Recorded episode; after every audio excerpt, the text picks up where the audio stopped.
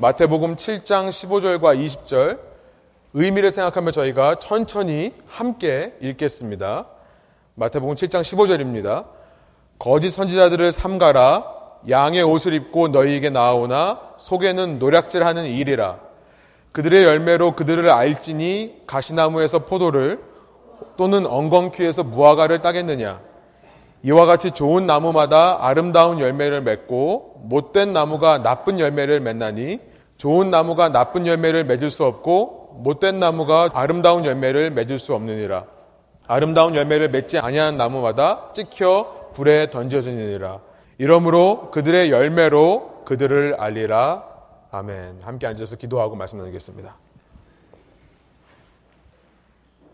하나님 이 시간에 주님께서 말씀하실 때에 이것을 사람이 기록한 말로 사람이 전하는 말로 생각하지 않고 2000년 전 이 땅에 오셔서 우리 가운데 천국을 이루기 원하셨던 그 천국을 이루기 위해 자신의 목숨까지도 아낌없이 내어주신 예수님의 마음을 느끼고 체험하는 시간 될 수 있도록 인도하여 주십시오. 성령님 이 시간 저희 마음 가운데 오셔서 저희가 이 말씀에 집중할 때에 성령을 체험하게 하여 주시고 그 성령의 능력과 역사에 힘입어 이 말씀의 현실을 살아갈 수 있는 용기와 담대함을 얻고 이 자리를 나아가 저의 삶의 장소로 돌아갈 때에 저의 삶에서 날마다 천국을 누리며 살아가는 참된 기쁨과 감격이 있는 예배 될 수 있도록 주께서 함께 하여 주십시오. 감사드리며 예수 그리스도의 이름으로 기도합니다. 아멘. 오늘로서 저희가 산상수훈 32번째 살펴보고 있는데요. 이제 곧 끝납니다. 아마 다음 다음 주면 저희가 산상수훈을 끝날 것 같습니다.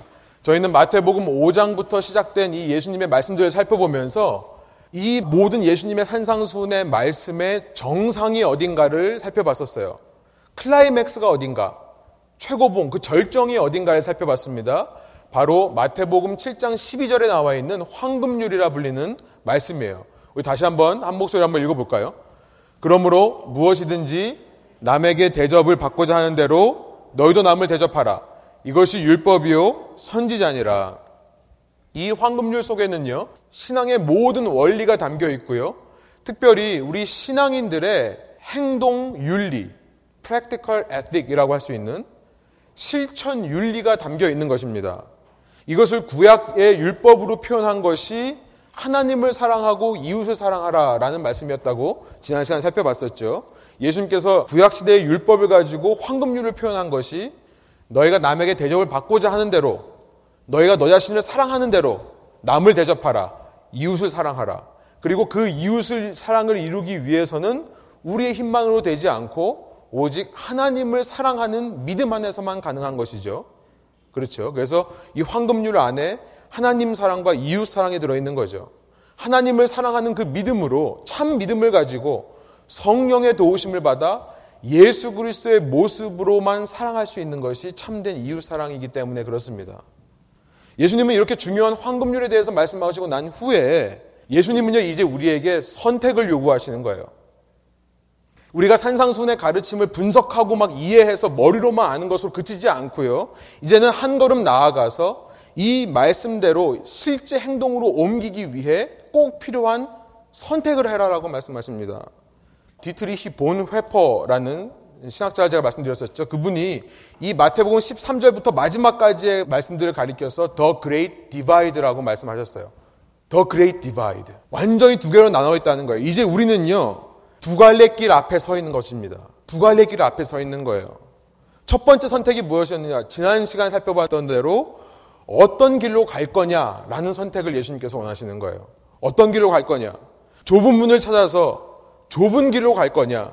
아니면 세상 사람들이 다 가는 본성적으로 따라가는 그 넓은 길을 갈 거냐? 둘 중에 하나를 선택하라는 것입니다. 여러분, 이 갈림길 앞에서 가만히 서 있을 수 없습니다. 가만히 서 있으면 떠내려간다고 말씀드렸어요. 그렇죠? 한 통로 안에서 한 방향으로 가거나 다른 방향으로 가거나 둘 중에 하나예요. 가만히 있을 수 없습니다. 우리는 세상이 걷는 방향으로 갈 것인지 아니면 예수님께서 걸어가신 방향으로 갈 것인지를 선택을 해야만 되는 것입니다. 우리 지난주 예배를 통해 우리가 이 말씀 앞에서 좁은 문을 찾아 좁은 길로 가겠다라는 헌신과 결단을 했었습니다. 여러분 지난 한 주간 동안 그 결단대로 사셨죠? 예. 지난 한 주간 동안 우리 삶에 다가오는 모든 선택의 순간에 좁은 문을 찾고 그 좁은 문을 걸어가기로 결단하신 여러분이라고 저는 믿습니다. 그 문을 통해 내 즐거움과 내 쾌락을 찾는 삶을 사는 것이 아니라 남에게 대접받고자 하는 대로 남을 대접하는 황금률을 살아가는 노력과 헌신을 했던 한 주라고 저는 믿습니다. 여러분 그런데 그렇게 세상의 길을 가지 않고 좁은 문을 선택한 사람, 그 좁은 길을 선택한 사람들 앞에 또 하나의 선택이 있는 거예요. 그 갈림길에서 이제 예수님이 가신 방향으로 가고자 했을 때 그걸로 끝난 게 아니라 한 번 선택했다 끝난 것이 아니라 그 길에 또 하나의 갈림길이 있는 것입니다. 그것이 바로 오늘 본문이에요. 두 번째 선택. 어떤 열매를 맺을 것이냐. 어떤 길로 갈 것인가라는 첫 번째 선택은요. 예수님을 따르는 제자가 되어서 이제 예수님으로부터 시작된 새로운 왕국 백성, 이 천국 백성 안으로 들어올 거냐, 혹은 세상 사람들처럼 살면서 이 천국 공동체 밖에 그대로 있을 거냐, 이거를 선택하는 것이었습니다. 그렇죠? 천국 공동체 안으로 올 거냐, 밖에 계속 있을 거냐. 그것이 첫 번째 선택이었어요. 그 말씀을 듣고 이제는 내가 천국 공동체 안으로 들어오겠습니다. 라고 선택한 사람들에게 예수님께서 두 번째 질문을 하시는 거예요. 어떤 열매를 맺을 것이냐. 이것은요, 천국 공동체 안에서 내리는 선택입니다. 그 천국 공동체 안에서 너희들은 양이 되어서 좋은 열매, 아름다운 열매를 번역했습니다만 좋은 열매예요. 좋은 열매를 맺을 것이냐? 혹은 그 공동체 안에서 너희가 양의 탈을 쓴 늑대로 살 것이냐? 나쁜 열매로 맺으며 살 것이냐? 예수님께서는요, 더 깊이 한 단계 나아가 우리 신앙에 선택을 원하시는 것 같아요. 아니, 한 번 예수님 공동체에 들어오면 끝 아닙니까? 한 번 내가 믿기로 결단했으면 그걸로 끝 아니에요? 아니라는 거예요. 제가 늘 말씀드리지만, 우리 신앙은요, 기독교 신앙이란 예수 믿고 천국 가는 것이 아닙니다. 예수 믿고 천국을 살아가는 거라고 말씀드렸어요. 예수님이 지금 그 말씀을 하시는 거예요. 한 번 믿기로 하고 결정했다고 해서 이제 네 맘대로 살아야 되는 게 아니라 이제부터 너희가 매 순간 선택하며 점검해야 된다는 것을 오늘 말씀을 통해 말씀하시는 줄 믿습니다. 예수님께서는요, 이렇게 신앙 공동체 안에 있지만, 교회 안에 있지만, 사실은 양이 아니라 늑대고, 나쁜 열매를 맺는 사람, 좋은 열매가 아니라 나쁜 열매를 맺는 사람들을 가리켜서 오늘 본문 15절에서 뭐라고 말씀하십니까? 거짓 선지자라고 말씀하세요. 우리 15절을 다시 한번 한 목소리 읽어볼까요? 거짓 선지자들을 삼가라. 양의 옷을 입고 너희에게 나오나 속에는 노략질하는 일이라. 그렇죠. 지금 한 공동체 안에 있는 것을 말씀하시는 거예요. 당시 이 말씀을 들은 유대인 무리와 유대인 제자들은요, 떠오르는 것이 있었을 거예요. 당시 그들의 성경이었던 구약 성경에서 말씀하시는 거짓 선지자들에 대한 수많은 말씀들이 생각났을 것입니다. 한 예로 지난주에 묵상했던 생명의 산 본문에 있었죠. 열왕기상 22장에 보니까 미가야라는 선지자가 있었어요. 그렇죠. 미가야는 선지자와 미가야와 반대되는 400명의 선지자가 나왔었습니다. 아합이라는 왕이 이스라엘 다스릴 때의 이야기인데요. 이 아합이라는 왕이 어떤 왕입니까? 하나님을 떠난 왕이에요. 우상을 섬기는 왕입니다. 마음속 생각마다 하는 일 하나하나마다 전부 악한 왕이에요. 이런 아합 왕에게 아주 꼴 보기 싫은 선지자가 하나 있었는데 그 사람이 미가야였어요. 아합 왕이 뭐라고 하냐면 저 선지자는 입만 열면 내가 싫은 말을 한다. 이런 얘기를 합니다. 여러분 당연하죠. 본인이 악한 삶을 사니까 하나님의 선지자라면 당연히 안 좋은 말을 할 수밖에 없는 거죠. 그런데요, 이 미가야와는 달리 늘 왕에게 좋은 말을 하는 선지자들이 아주 많았어요. 400명이나 됐어요. 여러분, 하나님의 선지자는 어떤 사람인가? 말씀대로 살지 않는 사람들에게 찔림을 주는 사람이 참 하나님 선지자라는 것을 우리가 알게 되는 것이죠. 참 선지자들의 역할은요, 백성들의 잘못을 보고 왕이라고 해서 왕의 비유를 맞추느라 잘못을 보고도 덮어주는 사람이 하나님의 선지자가 아니라 죄를 지적하고 죄를 끄집어내서 그 죄를 낫게끔 하는 사람이 하나님의 선지자라는 것입니다. 어떤 상처가 있는데요. 속에서 골마 썩어져 가고 있는데 그냥 겉에다가 반창고 몇 개 붙여놓고 야 괜찮을 거야. 금방 날 거야. 평안해. 라고 말하는 사람은 하나님의 선지자가 아니라 거짓 선지자라고 예레미야 8장이 말씀하고 있어요. 우리 한번 예레미야 8장 11절의 말씀을 한번 한 목소리 읽어볼까요? 그들이 딸, 내 백성의 상처를 가볍게 여기면서 말한다. 평강하다, 평강하다 하나 평강이 없도다. 거짓 선지자들이 이렇다는 것입니다. 죄를 보고요. 죄를 지적하지 못하고 비유에 맞는 말만 하는 거예요. 왜요? 교인 잃을까봐. 여러분, 저는요, 목회 헌신했는데요. 그런 선지자 되지 않기로 합니다. 예, 저도 그냥 400명처럼 할까요? 예, 저는 정말 비유 맞히는 목회자라기보다는요. 여러분 좀 부담되시죠? 그러나 하나님의 말씀을 전하면서 사랑으로 감쌀 수 있는 그런 목회자가 되고자 합니다. 여러분이 많이 도와주시고 격려해 주시기 바랍니다. 아무튼요, 거짓 선지자들은요, 사랑으로 남의 죄를 덮어주는 수고를 하지 않았어요. 그냥 반짝고만 몇 개 발라주고, 야, 괜찮을 거야.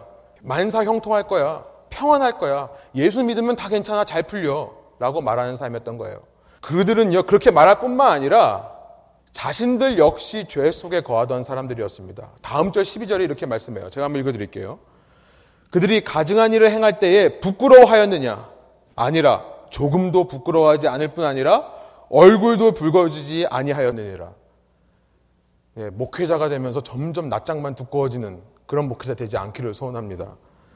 그러므로 그들이 엎드러질 자와 함께 엎드러질 것이라 내가 그들을 벌할 때에 그들이 거꾸러지리라 여호와의 말씀이니라. 그런 거짓 선지자들은 백성이 멸망을 당할 때 함께 멸망을 당할 거다 말씀하시는 거예요. 이런 삶을 살았기 때문에 거짓 선지자들은요 당연히 열매를 맺지 못하겠죠. 다음 절 13절이에요. 우리 한번 한 목소리 한번 읽어볼까요? 여호와의 말씀이니라 내가 그들을 진멸하리니 포도나무에 포도가 없을 것이며 무화과 나무에 무화과가 없을 것이며 그 잎사귀가 마를 것이라 내가 그들에게 준 것이 없어지리라 하셨나니 여러분 이 말씀을 들으면 뭔가 생각나는 말씀이 있지 않습니까? 마태복음 21장과 마가복음 11장인가요? 예, 거기 보면은 예수님께서 이제 처음으로 예루살렘에 들어오는 것이 기록되어 있어요. 이 마태복음, 마가복음, 누가복음은요, 요한복음과는 달리 예수님이 갈릴리로부터 시작해서 예루살렘까지 가는 기록을 쭉 이렇게 기록하는 것입니다. 마지막에 가서야 드디어 예루살렘에 입성하세요. 그렇게 군중들의 환호를 받고 예루살렘에 들어가서 가장 먼저 하신 것으로 기록한 것이 뭐냐면 무화과 나무에 가시죠. 무화과 나무에 가서 열매가 없는 것을 보고 저주하시니까 그 무화과 나무가 어떻게 돼요? 마른 거죠. 지금 예수님께서는 그 행동을 통해 이 예레미야 8장 13절의 말씀을 깨우쳐 주시기를 원했던 것 같아요. 하나님의 백성이라면서 예루살렘에 모여서 아주 그럴듯한 예배와 제사는 드리지만 그렇게 율법의 형식은 지키지만 율법의 형식보다 더 귀한, 더 중한 정의와 긍휼과 믿음은 저버린 모든 악 중에 가장 큰 교만이라는 그 교만 속에 살아가는 그러나 이렇게 악을 행하면서도 자신들의 모습을 발견하지 못하고 잘 될 거야. 만사 형통할 거야. 괜찮을 거야. 나는 나의 일주일에 한 번 교회만 갔다 오면 돼. 라고 말하는 유대교 종교 지도자들을 향해 지금 경고하시는 것입니다. 예수님께서 이렇게 21장에서 마태복음 21장에서 경고하시고 나서요. 마가복음 11장에서 경고하고 나서요. 계속 예수님은 예루살렘 안에 계시면서 그 예루살렘 성 안에서 예수님은 이제 거짓 선지자에 대한 정의를 말씀하신 적이 있으세요. 마태복음 24장 또 마가복음 13장에 가보면은 그 말씀이 나와 있는데요. 자, 대표로 마태복음 24장 11절의 말씀을 읽어드리겠습니다. 거짓 선지자가 많이 일어나 많은 사람을 미혹하겠으며 이렇게 말씀하세요. 예수님께서 거짓 선지자들을 가리켜서 한마디로 뭐라고 말씀하시냐면 미혹하는 자들이다라고 말씀하시는 거예요. 미혹한다는 거예요. 마태복음 24장의 말씀은 참 어려운데요. 실제로 이 말씀은 AD 70년 예수님께서 이 말씀을 하시고 나서 한 30년 후에 실제로 예루살렘이 멸망할 것을 예언하신 말씀이에요. 그러나 그 당시 예루살렘 멸망만 말씀하신 것이 아니라 예루살렘 멸망 이후 지금까지 인류의 역사 속에 나타나는 수많은 거짓 선지자들을 향해 말씀하신 것입니다. 그들은 미혹하는 자라는 거예요. 제가 역사 기록을 찾아보니까 조세푸스라는 유대인의 역사 기록자가요. 그 당시 상황을 묘사하는데요. 로마의 티투스, 디도라는 왕이 예루살렘 성을 무너뜨리려고 진을 치고 있는데 그때 상황을 얘기하는데요. 그때 유대인 종교 지도자들 중에 어떤 얘기를 하는 사람이 있었냐면 너희가 지금 로마 군대가 진을 치고 있다고 해서 여기서 도망가면 이 성을 빠져나가면 이제 하나님이 곧 오실 텐데 하나님 만나 뵙지 못하고 죽을 거다. 참 기가 막히게도요. 이 요세푸스라는 사람이 써요. 기가 막히게도 그 거짓 선지자들의 이야기를 듣고 그 성 안에 남아서 결국은 로마 군대에 의해 죽는 사람이 있더라라고 씁니다. 아무튼 거짓 선지자들은요. 미혹하는 자들이라는 거예요. 구약 시대의 거짓 선지자가요. 이제 신약 시대로 오면은 거짓 교사라는 이름을 갖게 되는데요. 베드로 후서 2장에 보면 그게 나와 있습니다. 제가 한번 읽어 드릴게요. 그러나 백성 가운데 또한 거짓 선지자들이 일어났던 것처럼 과거 구약 시대 때 그랬던 것처럼 이와 같이 너희 중에도 거짓 선생들이 있으리라. 이 거짓 교사, false teacher라는 사람들 어떤 사람이냐면 멸망하게 될 이단을 가만히 끌어들여 가지고 이 잘못된 믿음을 끌어들여서 이 사람들이 하는 것이 무엇인가? 자기들을 사신 주를 부인하게 한다는 거예요. 구원에 이르지 못하게 한다는 것입니다.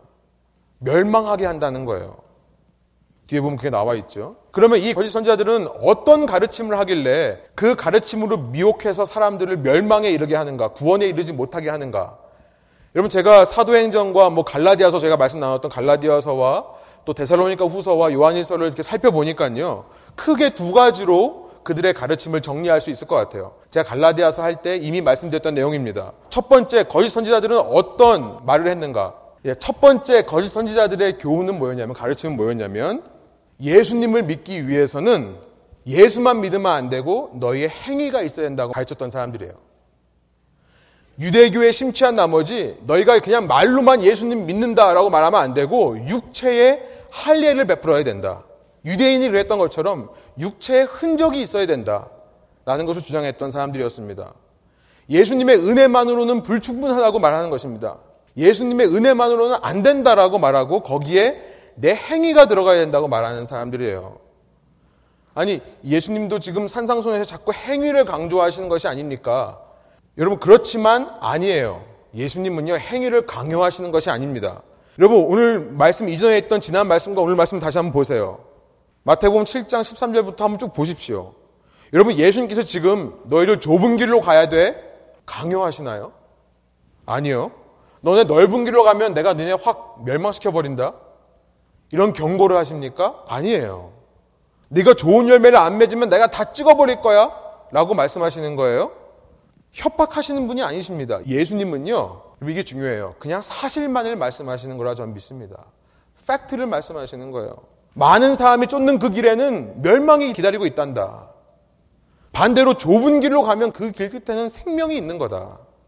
좋은 나무에서 나쁜 열매가 맺힐 수 없고 나쁜 나무에서 좋은 열매가 맺힐 수 없단다. 예수님을 진정으로 믿으면요. 예수님을 정말로 사랑하면요. 좁은 길로 가게 되어 있는 거죠. 그 갈림길에서 좁은 길을 선택할 수 있는 것입니다. 예수님을 정말로 믿으면, 정말로 사랑하면요. 그 다음 갈림길에서 좋은 열매를 맺는 쪽으로 선택할 수밖에 없는 것입니다. 강요와 나의 행위로 할 수 있는 것이 아니라는 거예요. 그러나 거짓 선지자들은요, 인간의 힘으로 예수님의 구원 사역을 좀 도와주려고 하는 사람들이에요. 그렇기에 신앙생활을 위해서 여러 가지 조건들을 만들어 옵니다. 교회 오면 뭘 해야 되고, 뭘 하지 말아야 되고, 선행과 봉사를 해야지만 마지막 날에 구원을 받는다라는 식으로 가르치고, 여러분 이것은요 은혜를 무시하는 것이고 예수 그리스도의 십자가와 부활의 능력을 무효화시키는 것입니다. 어떻게 그렇습니까? 제가 한 예를 들어보니까요. 제 얘기를 좀 부족하지만 좀 할게요. 누군가가 저를 위해서 100불 헌금을 줬다고 한번 생각해 보세요. 저한테 누가 100불을 줬다고 생각해 보세요. 어, 저는요, 100불을 받으면 상당히 불편해하는 사람입니다. 부담스러워해요. 그래서 전에 제가 어떤 일을 했냐면요, 돈을 거슬려 드렸어요. 예, 실제로요. 어떤 분은 캐나다에 계시면서 미국 돈을 주셨어요. 저한테 미국 사니까. 그 제가 다시 캐나다 돈으로 환전해서 드렸어요. 예, 다음 주부터 제 얼굴을 안 보시더라고요. 저는 이해를 못했어요. 그런데 여러분 한번 생각해 보세요. 제가 왜 그런지 말씀드릴게요. 100불을 주셨는데 아 이게 너무 부담돼요. 아 나는 내 의로는 이걸 다 못 받아요. 그러니까 50불 정도만 받을게요. 여러분 50불을 다 준다고 생각해 보세요. 여러분 이것은 뭐냐면 100불을 준 사람의 은혜를 거래로 만드는 것입니다. 그렇지 않습니까? 100불을 준 사람의 은혜의 마음을요, 제가 지금 딜 해가지고 깎는 거예요. Free gift를 받는 게 아니라, unconditional gift를 받는 게 아니라, 조건 없는 선물을 받는 것이 아니라, discounted gift. 깎은 선물을 받는 거예요. 그렇죠. 제가 50불 주고 100불 사는 거니까요. 별로 예. 물론 100불을 받고 이런 생각을 하시는 것 같아요. 100불 받고 감사한 마음으로 예, 다른 쪽으로 얼마든지 감사 표시를 할 수는 있습니다. 저는 그걸 몰랐어요. 제가 받았으면 그 감사한 마음을 가지고 제가 이 돈 제가 쓸 필요 없잖아요. 제가 다른 곳에 쓸 수 있잖아요. 지금은 그렇게 합니다. 그런데 그때 다시 돌려드리니까요. 당신은 전 이해를 못했어요. 왜 기분 나빠하실까? 교회 주차장에서 저를 보시고서는 갑자기 180도 돌아가지고 차 속으로 싹 들어가시고 그냥 가시더라고요. 아, 제가 그 분의 은혜를 무시했구나. 은혜를 거래로 만들었구나. 여러분, 마찬가지로요. 예수님의 은혜에 내가 뭔가를 보탠다고 하는 순간 그 은혜가 무시되는 거고 내 의의가 살아나는 거예요. 갈라디아서 2장 21절이 그렇게 말합니다. 우리 한번 한 목소리 한번 읽어볼까요? 내가 하나님의 은혜를 패하지 아니하노니 만일 의롭게 되는 것이 율법으로 말미암으면 그리스도께서 헛되이 죽으셨느니라. 그렇죠. 그게 말씀하시죠. 내가 은혜를 패하지 않는다. 내가 nullify, I do not nullify the grace of Christ. 그리스도의 은혜를 무효화시키지 않는다라는 거예요. 첫 번째 거짓 교사들의 가르침은 무엇이었습니까? 예수님의 은혜를 싸그리 무시하게 해서 복음으로부터 멀어지게 하는 사람들이에요. 나의 행위로 뭔가를 하면서 결국은 예수님을 위해 사는 것이 아니라 내 자신을 위해 살도록 조장하는 사람들입니다. 두 번째 거짓 교사들의 가르침은 뭐였냐면 이와는 정반대의 가르침을 가진 사람들이에요. 사실은 이 두 번째 가르침을 했던 거짓 교사들이 초대 교회에 참 많이 있었습니다. 많은 부분의 서신서들이요. 바로 이 두 번째 부류의 거짓 교사들을 공격하기 위해 쓰여진 거예요. 이들은 첫 번째와는 정반대 극단으로요. 은혜에 심취한 나머지 은혜에 너무 감격해서요. 자신의 죄와 자신들의 문제들에 대해서는 관대해진 사람들이에요. 그리고 그런 가르침을 가르친 사람들이었습니다. 은근히 쾌락과 죄를 허용했던 사람들이에요. 왜 쾌락과 죄를 허용합니까? 그 죄에도 불구하고 예수님께서 사랑하시기 때문에 이 죄가 없어져 버리면 예수님이 나를 사랑하지 않을 거라 생각했던 거예요. 사도 바울은 분명히 말했죠. 물론 죄가 있는 곳에 은혜가 넘쳤지만 그렇다고 해서 내가 은혜를 넘치게 하려고 죄 가운데 거할 수 있겠느냐? 그럴 수 없다라고 로마서 5장 6장에 말씀하셨습니다. 내가 문제가 있는데도 그 문제가 괜찮다라고 생각하게 되는 거예요. 은혜가 제일 중요하다고 늘 은혜만 붙들고 삽니다. 그러면서 그 은혜라는 핑계 안에 수많은 쾌락과 본성적인 일들을 허용하는 거예요. 오늘날도 교회를 보면요. 종교 지도자라 하면서 은혜를 강조하면서 자신들은 변하려고 하지 않는. 그래서 인기와 명성과 물질적인 풍요와 부에 목숨 거는 목회자들이 참 많이 있는 것 같습니다. 제가 그런 사람 되지 않기를 기도해 주시기 바랍니다. 아까 백불 얘기를 해보면요. 이런 거죠. 백불을 받는 것이 너무 은혜한 것을 깨달았어요. 그러니까 이제 여러분이 저한테 백불 주시잖아요. 계속. 그러다 보니까 백불을 계속 받다 보니까 어느 순간 돈을 사랑하는 내 쾌락적인 본성이 치고 올라오는 거죠. 인간은 다 그래요. 인간이 연약합니다. 그래서 결국에는 하나님보다 돈을 따라가게 되는 거예요. 깨어 있어야 됩니다. 은혜에 집중하려면요. 그만큼 은혜에 합당한 행실에 대해서 깨어 있어야 돼요. 여러분, 초기 기독교의 입문서라고 할 수 있는 디다케라는 문서가 있어요. 한번 보여주시면. 이것은 뭐였냐면, 초기 기독교인들이요. 이방인들을 전도할 때 기독교에 대해서 전혀 모르던 사람들에게 기독교가 어떤 것이라는 것을 가르쳐주는 입문서예요. 우리 교회로 말하면 1대1 제자 양육과 같습니다. 제가 이제 1대1 제자 양육만 한다고 그 말씀 드리는 것은 아닙니다. 그런데 이 디다케에 보면요. 예수님에 대해서 전혀 모르던 사람, 또 유대교의 백그라운드가 없던 이방인들에게 이제 하나씩 하나씩 다 가르쳐 줘요. 신앙에 대해서. 그러면서 이 거짓 선지자들에 대해서 경고하는 것이 나오는데요. 참 독특하게 이런 얘기를 해요. 이런 일들을 하면 거짓 선지자다라고 말하면서 뭘 말하냐면 어떤 한 선지자가 너의 교회에 와서, 너의 공동체에 와서 같은 곳에서 3일 이상 머물면 그는 가짜다. 이래요. 이게 무슨 말인가? 남에게 대우받는 것을 즐기는 성향이 있다고 한다면 그거 가짜라는 거예요. 아, 나는 하나님의 은혜를 나눠주는 사람인데 이 정도 대우는 받아야 되죠. 이런 생각을 하다 보니까 자기 쾌락에 넘어간 것입니다. 어떤 사람이 복음을 전하면서 돈 얘기를 하면 그는 무조건 가짜다라고 그래요. 돈 얘기를 하면 무조건 가짜라고 얘기합니다. 여러분, 이런 두 부류의 거짓 교사들이 당시에 있었어요. 그런데 여러분 반드시 기억하셔야 될 사실은 뭐냐면 이 두 부류의 거짓 교사들은 당시 목회자들만을 가리키는 말이 아니었다는 거예요. 여러분 오늘 15절을 다시 한번 보십시오. 어떤 탈을 쓰고 왔다고요? 어떤 옷을 입고 왔다고요? 양의 옷을 입고 왔다고 되어 있습니다. 양 무리 속에 있는 거예요. 회중 속에 있는 것입니다. 한 목사님은요, 거짓 선지자는 이 펄핏, 강대상보다 퓨, 여러분이 앉아 계신 그 의자에 더 많을 수 있다. 라고 말씀하신 것을 제가 들은 적이 있습니다. 여러분, 그렇다면 어떻게 해야 됩니까? 참 선지자가 되려면, 거짓 교사가 되지 않고 참 교사가 되려면 어떻게 해야 됩니까? 이 두 가지 극단에서 균형을 이루어야 된다는 것입니다. 행위만 중요하게 하는 게 아니라, 은혜만 중요하게 하는 게 아니라, 이 둘 사이에서 균형을 이루어야 된다는 거예요. 두 극단으로 치우치지 않는 이 균형, 은혜와 행위가 균형을 이루는 것. 지난 시간 말씀드린 대로 칭의 교리와 성화 교리가 밸런스를 이루는 것. 이것이 이 시대의 목회자뿐만 아니라 그리스도인들에게 필요하다고 말씀하시는 것입니다.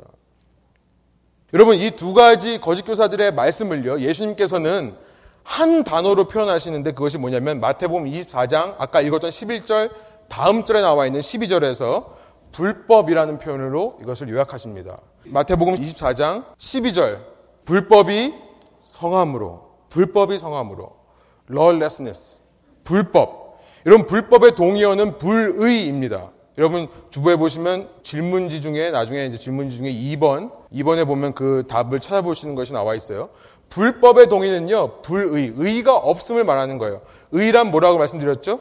하나님과의 바른 관계가 없는 것이 불법입니다. 여러분, 신앙이 외식적인, 형식적인 종교 생활로 흐르다 보면요. 교회를 다니면서 신앙생활을 하면서 나의 외적인 행동 양식만을 바꾸려고 그래요. 여러분, 그러다 보니까 자연스레 그런 척을 잘하게 되겠죠. 마음이 아파도 아프지 않은 척, 문제가 있어도 문제가 없는 척, 죄를 지어도 죄를 짓지 않는 척, 척을 하다 보니까 겉으로 드러나는 행동 양식만을 보여주다 보니까 당연히 예수님과의 관계가 끊어지는 것입니다. 불의, 불법을 행하는 것이 되는 거예요. 여러분, 그런 목회자가 아무리 열심히 목회를 한다고 해도 그건 전부 쇼겠죠. 저는 그런 목회자 되지 않기로 합니다. 여러분 기도해 주세요. 마찬가지로 여러분 그런 교인이 아무리 교회 열심히 다니면서 봉사를 한다 하더라도 그것은 쇼입니다. 자, 여러분 한 분한 한 분이 그런 교인 되지 않도록 기도하겠습니다. 여러분 신앙이 그 반대 정반대의 극단 쾌락과 욕심의 종교 생활로 치우치면 죄를 가볍게 여기는 성향이 나타나게 돼요. 어느 순간 회개를 하지 않습니다. 어느 순간 삶에서 회개가 멈춰버려요. 아무런 변화를 요구하지 않고 그냥 평안하기만 했으면 좋겠어요. 그러니까 평안하다, 평안하다 말하는 사람들을 따라가게 돼 있어요. 귀가 가려워서요. 내 귀를 긁어주는 말씀을 듣고 싶어 해요. 이런 불의의 동의어가 또한 죄입니다. 죄예요. 불법과 불의와 죄가 다 같은 말이라는 거예요. 이렇게 불법이 증가한다는 것은 거짓 교사들이 넘쳐난다는 말이 되는 거예요. 여러분, 근데 이 12절에서 후반절에 보면은 예수님께서 이게 불법이 넘쳐날 때 감소하게 되는 것이 있는데 그것을 가르쳐서 뭐라고 말씀하십니까? 우리가 12절을 한번 한 목소리를 읽어볼까요? 불법이 성함으로 많은 사람의 사랑이 식어지리라. 이렇게 불법이 성하면 성할수록 거짓 교사의 거짓 선지자들의 가르침에 넘어가서 거짓된 신앙들이 늘어나면 늘어날수록 사랑은 식어진다고 말씀하시는 거예요. 여러분 그렇죠. 불법의 동의어가 불의라면요. 불법의 반대말은 의가 되는 것입니다. righteousness, 바른 관계예요. 그 바른 관계의 핵심은 사랑이죠. 그렇죠? 주보에 한번 써보십시오. 여러분 하나님과의 바른 관계, 그 바른 관계로부터 나오는 모든 사람과의 바른 관계를 유지하는 것이 사랑이기 때문에요. 하나님 사랑과 이웃 사랑을 말씀하시는 거예요. 의란 불법의 반대말이란 사랑이 식어진다 할때 사랑이란 하나님 사랑과 이웃 사랑을 말씀하시는 거예요. 여러분 예수님께서 또다시 7장 12절에 황금률에 대해서 말씀하시는 것입니다. 결국 아름다운 열매를 맺는 삶이란 어떤 삶입니까? 사랑이 넘치는 삶이고요. 이것이 황금률의 삶이라는 거예요. 여러분 이 두 번째 선택에서 우리는 또다시 황금률로 돌아오는 것입니다. 저는 그렇게 말씀을 이해합니다. 아니 뻔한 이야기 우리가 다 아는 이야기를 이렇게 돌려 막 어렵게 지루하게 여러분 지루하셨죠. 성경 공부하면서 거짓 선자들에 대해서 막 배우면서 대단한 것처럼 이렇게 말해야 되는가? 예. 왜냐면요. 예수님께서 한 번 갈림길을 보여준 것으로 모자라 오늘 우리에게 또 하나의 갈림길을 보여주시고 있기 때문에 그렇습니다. 한 번 말씀하신 것으로 모자라서요. 갈림길에 갈림길을 또 보여주시면서 우리 깊숙이, 마음 깊이 변화와 선택을 원하시기 때문에 그렇습니다. 예수 믿기로 결단했다고 해서 마음 놓지 말라는 거예요. 교회에 등록하고 교회에 다닌다고 해서 정신 똑바로 차리고 살아라는 말씀을 하시는 거예요. 또 하나의 선택이 주어지는 것입니다. 우리의 바른 신앙을 위해 날마다 우리는 균형을 잡아야 된다는 것입니다. 이 두 극단에 치우치지 않게 균형을 잡아야 되는 것이고 그 균형으로부터 새로운 삶의 행동 양식, 실제적인 결과로 황금률을 살아가야 된다는 것을 말씀하시는 거예요. 우리가 그 황금률을 살 때 우리는 좁은 길만 가는 것이 아니라 그 좁은 길을 걸으며 아름다운 열매를 맺게 된다고 말씀하시는 것입니다. 20절에 이렇게 말씀하세요. 이러므로 그들의 열매로 그들을 알리라. 그렇게 아름다운 열매를 맺는 사람만이 참 내 제자다라고 말씀하시는 거죠. 주후 2세기의 교부 중에 하나였던 털툴리언이라는 사람은요, 믿음을 이렇게 얘기했습니다. 믿음은 행동으로 알 수 있다라고 했습니다. 어떤 사람이 어떤 믿음을 갖고 있는가는 그 사람의 행동을 보면 안다는 거예요. 여러분, 그렇죠. 믿음은요, 히브리서 11장 1절에 보니까 믿음은 보이지 않는 것의 증거라고 합니다. 바라는 것들의 실상이라고 그래요.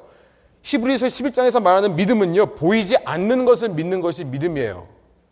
여러분, 그러나 11서 11장 2절부터 마지막 절인 40절까지는 뭘 말씀합니까?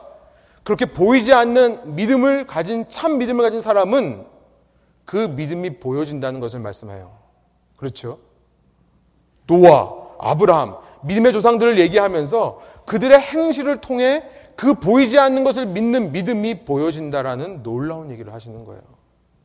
여러분 그렇죠. 내가 믿음이 있는가 없는가는 내 행함으로 나타나는 것입니다. 이것이 오늘 설교의 핵심이에요. 여러분 앞에 복잡한 것 때문에 마음 상하지 마시고요. 이것만 기억하시면 돼요. 사랑, 사랑의 행함. 내 삶으로 보여지는 사랑이 없이는요. 내가 천사의 말을 한다 할지라도 그 수많은 말들은 거짓 선지자들의 울리는 깽과리와 같은 소음이다. 그 말씀을 하시는 거예요. 내가 믿음이 있다고 하면서 사랑을 보이지 않으면 행하는 사랑이 없다면 내가 온갖 비밀과 온갖 지식을 다 안다 할지라도 내가 그래서 예언자처럼 말을 한다 할지라도 그것은 거짓 선지자의 아무 의미 없는 것이다. 내가 산을 옮길 만한 믿음이 있다고 할지라도 그 믿음이 실은 자기 자신도 구원하지 못하는 자기 최면에 불과한 것이다. 그것은 착각이다. 그런 사람이 누군가를 위해 아무리 무언가를 헌신한다고 한다 할지라도 내가 무엇을 희생하고 내 몸을 불사르게 내어준다 할지라도 사랑이 없다면 사랑의 행실이 없다면 그것은 결국 자신을 위한 봉사였기 때문에 우리가 다음 시간에 살펴보겠습니다만 마지막 날 예수님 앞에 갔을 때 넌 누구냐 그러시는 거예요. 네가 한 모든 헌신과 그 불쌍하게 내어주는 그 열정이 다 너 자신을 위한 거였기 때문에 나하고는 아무 관계 없다. 너의 주위 사람들하고도 아무 관계가 없었다. 말씀하시는 것입니다. 고린도전서 13장 1절부터 3절의 말씀이에요. 여러분 우리가 이렇게 이제 거짓 선지자에 대해서 이해하고요. 예수님께서는 아름다운 열매 맺기를 원하신다는 사실. 이 황금률을 삶으로 신청하면서 사랑을 보이는 삶을 통해 믿는 자들이 아름다운 열매를 맺기 원한다는 사실을 우리가 깨닫고 난 다음에 그럼 우리는 어떤 노력이 필요할까요? 여러분 제가 아주 짧게 세 가지만 말씀드리고 설교를 마치겠습니다. 첫 번째 우리는 그러면 아름다운 열매를 맺기 위해 어떤 노력을 할 수 있을까? 열매 맺음의 근원은 내가 아니라 예수 그리스도라는 것을 잊지 마십시오. 여러분 우리는요 이거 다 아는 것 같지만 우리가 저 문을 나서는 순간 잊어버려요. 예수님 의지하지 않고요 자꾸만 내가 뭔가를 하려고 하는 나의 본성이 튀어나오는 것입니다. 예수님께서 뭐라고 말씀하세요? 요한복음 15장 5절 다 아는 말씀이죠. 나는 포도나무요 너희는 가지다라고 말씀하세요. 그가 내 안에 내가 그 안에 거하면 사람이 열매를 많이 맺나니 나를 떠나서는 너희가 아무것도 할 수 없다라고 말씀하세요. 여러분 시편 1편에 보니까요. 어리석은 거짓 선지자들에 대해서 시편 1장 1절이 이렇게 말씀해요. 어리석은 거짓 선지자들은 어떤 사람들인가? 스스로 열매 맺기 위해 꾀를 내는 사람들이다. 잔머리 굴리는 사람들이라는 거예요. 내가 어떻게 해야 열매를 맺을까? 내가 어떻게 해야 예수님 원하시는 모습처럼 살 수 있을까? 어리석은 거짓 선지자들은 어떤 사람들이냐면 그래서 많은 사람들 앞에 서기를 좋아합니다. 많은 사람들이 가는 길을 따라가요. 그러면서 오만한 자리에 앉기를 즐겨 한다고 합니다. 그러나 그와 반대로 참된 예수님의 제자들, 참 선지자들, 참 교사들은 어떤 사람인가? 시냇가에 뿌리를 내린 나무와 같다. 너무 간단해요. 뿌리를 시냇가에 대고만 있으면 철을 따라 열매를 맺는 거죠. 여러분 예수님께서 우리의 창조자 되신다고 했을 때요. 예수님은 우리를 이렇게 창조하신 줄 믿습니다.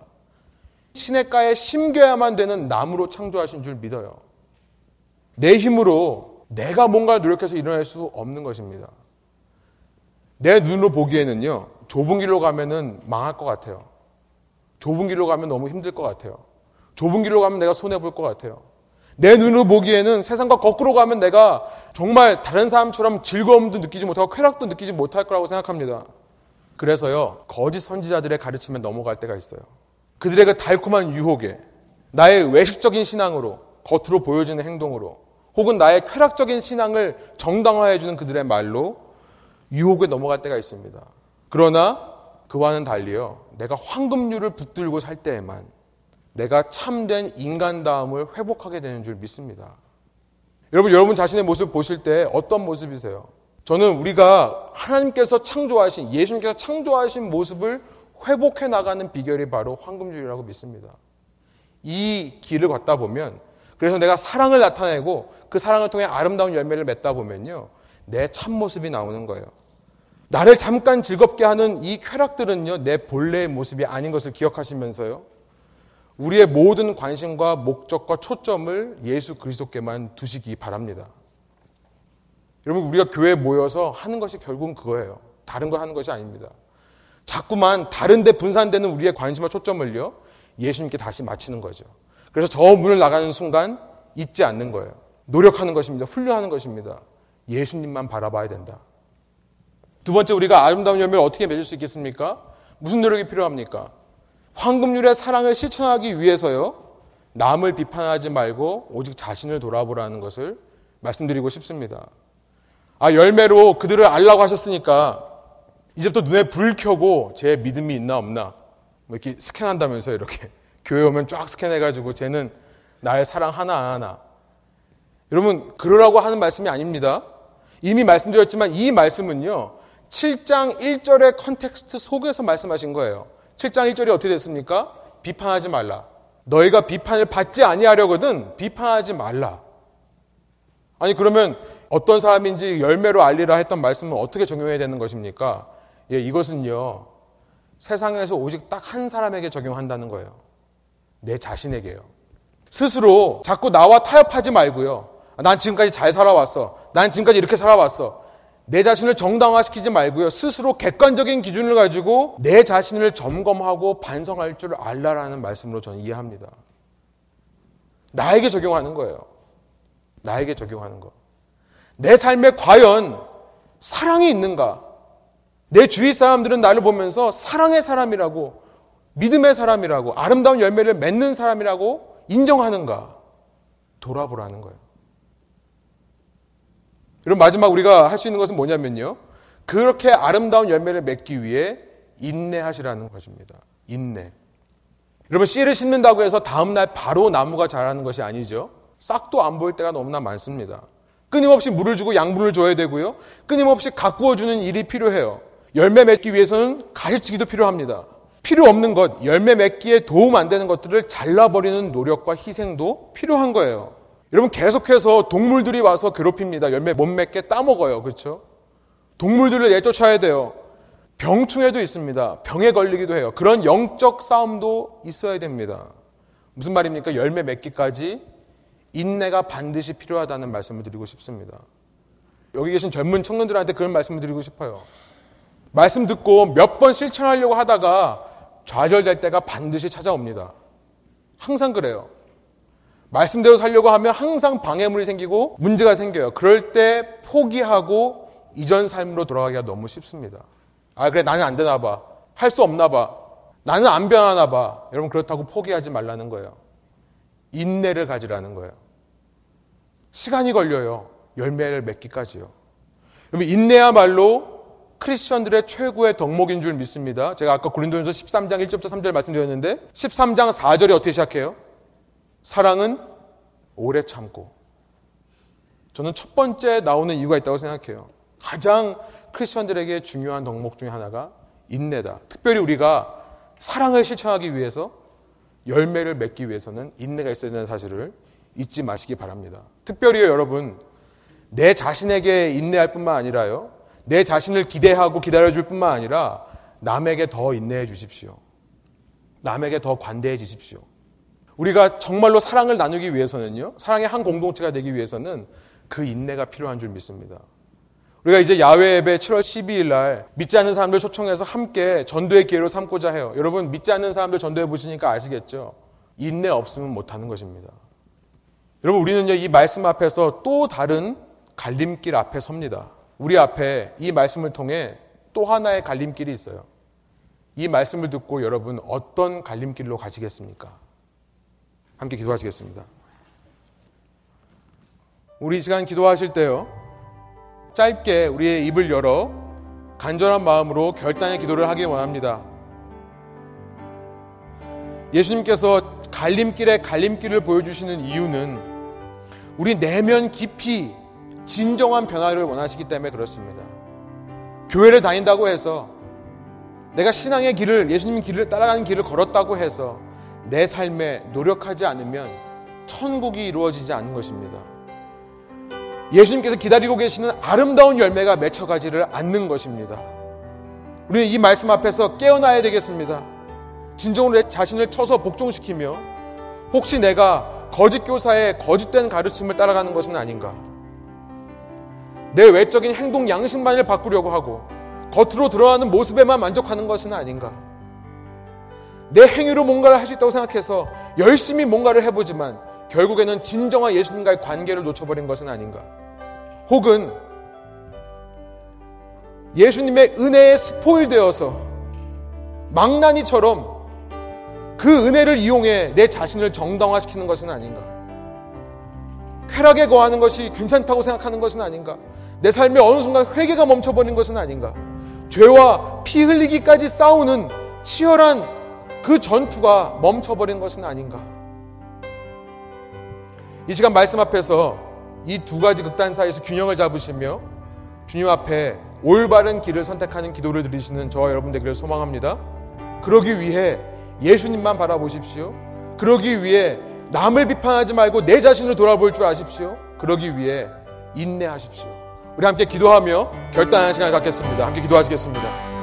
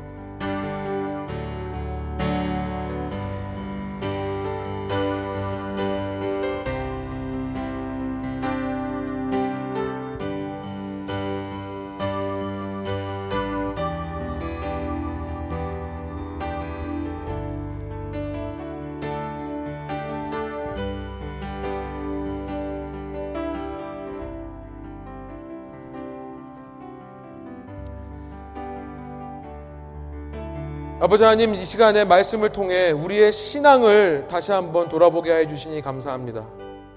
앞만 보고 가는 것이 중요한 것이 아니라 내가 지금까지 걸어왔던 길을 한번 돌아봅니다. 주님 그 길 가운데 사랑이 없는 저의 모습을 발견하게 해 주시니 감사합니다. 말씀 앞에서 회개하여 이제는 머리로만 겉으로만 신앙생활하는 제가 아니라 진정으로 예수님의 뒤를 따라가며 황금률을 신청함으로 사랑이 넘쳐나는 아름다운 열매를 맺는 참 신앙인으로 살 수 있도록 주님 저와 함께 하여 주십시오. 그런 목회자가 되기를 소망합니다. 그런 교회가 되기를 소망하고 그런 교인들이 되기를 소망합니다.